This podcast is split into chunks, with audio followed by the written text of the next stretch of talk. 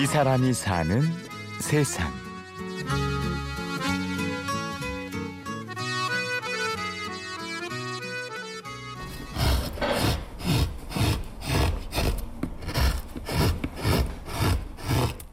며느리가 요는 부분은 이게 둥그니까요. 이 끝을 끝 부분을 칼을 갖다가 이렇게 대시고 이걸 경사를 주지 마시고 두 사람이 머리를 맞대고 열심히 나무를 깎고 있네요. 이렇게 확실하게 목 부족하면은 이렇게 얇은 그러니까 그 외곽 부분을 파내고요. 그 그림 자체를 최소한으로 입체화 시키는 게 이제 뜰부자를 쓰기 때문에 그 부분을 글자 그대로 나타내는 게 지금 부족거든요. 그 표현하는 느낌이라든가 칼 끝 하나 하나를 그 심도 있게 정신 집중해서 하나 하나 표현을 해야만이 거의 부조 저부조는 가능해요.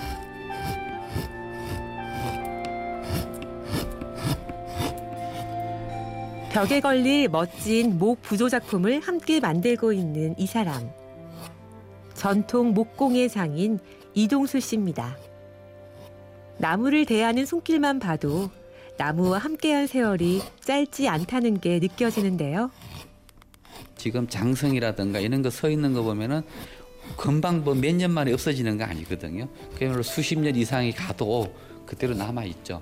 그리고 또 오히려 그런 부분이 조금 부식되고 또 뭐 목간판 같은 경우에도 좀 부식되고 하게 되면은 그 가게라든가 어디 부분에 역사적인 부분을 하나 산 증거물이기 때문에 오히려 우리가 그게 더 보기 좋다고 생각하고 쇠 종류는 아무래도 좀 차갑잖아요 느낌이라든가. 이렇게 손으로 만졌을 때도 물론이지만은 저희들 나무는 그런 잡았을 적에 그야말로 따뜻하고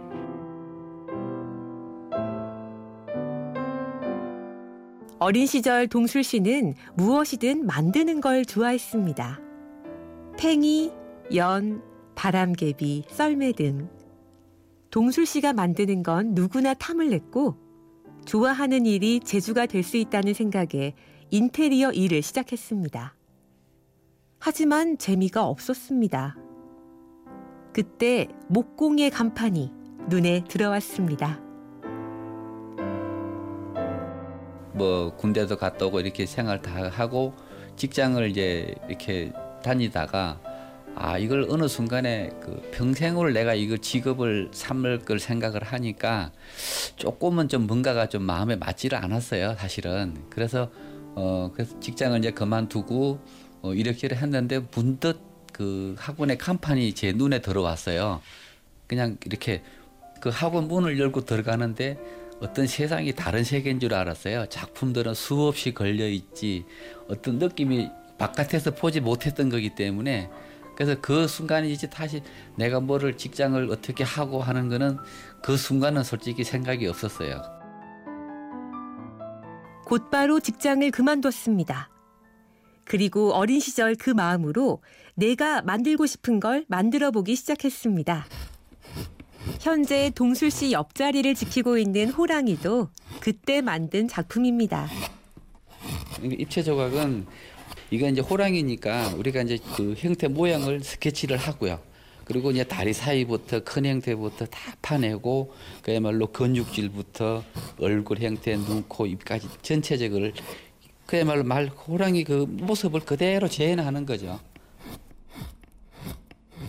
동술 씨의 능력을 지켜본 스승은 그에게 학생들을 가르칠 기회를 주었고 그때부터 동술 씨는 본격적으로 전통 목공예의 길을 걷기 시작했습니다.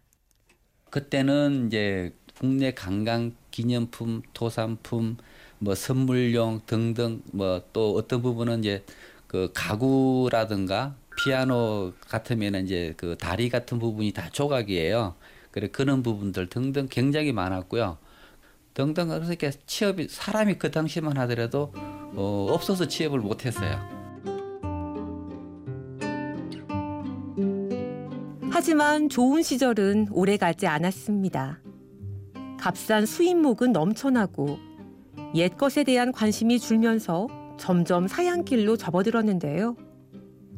그래도 동술 씨는 묵묵히 그 자리를 지켰습니다. 그렇게 30년. 지금은 동술 씨의 이름 앞자리에 명인, 명장이란 칭호가 따라다니는데요. 명인, 명장이란 말을 들을 때보단 동술 씨의 젊은 시절을 닮아 있는 어린 친구들을 볼 때가 더 행복합니다. 공업고등학교 학생이에요. 학생인데 전통 그 미술 공모전이 있어요. 거기서 그 문화재 청장상을 수상을 했어요. 그래서 이제 그 수상을 한 계기로 그는 기왕이 맨 공부 공부만 솔직히 하라고 그랬지 자기 적성 찾아서 이렇게 뭔가를 하라고는 그런 부분에 문의가 없었는데 요즘에는 이제 그는 전화라든가 조금은 이어져요. 그래서 저로서는 그런 부분들이 굉장히 솔직히 뿌듯하고 한때는 돈이 되지 않는다고 다른 길을 권했던 사람들도 지금은 동술 씨를 부러워한다는데요. 가만히 생각해 보면은 어찌 보면은 제가 행복한 게 요즘에 자기가 좋아서 그게 직업이 돼 가지고 생활하시는 분들이 불과 과연 몇 퍼센트나 될까라고 생각을 한다 그러면은 저는 어찌 보면은 그 이걸 자체를 선택한 부분이 어떻게 내가 해야 되겠다는 목적을 두고 그 당시 선택은 안 했지만은 지금 와서 이렇게 비춰보면은 굉장히 저는 선택을 잘했다고 생각을 합니다.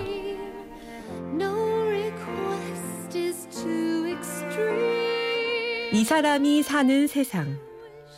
오늘은 30년 동안 나무에 숨결을 불어넣고 있는 목공 장인 이동수 씨를 만났습니다. 지금까지 취재 연출의 김철영, 내레이션 임현주였습니다. 고맙습니다.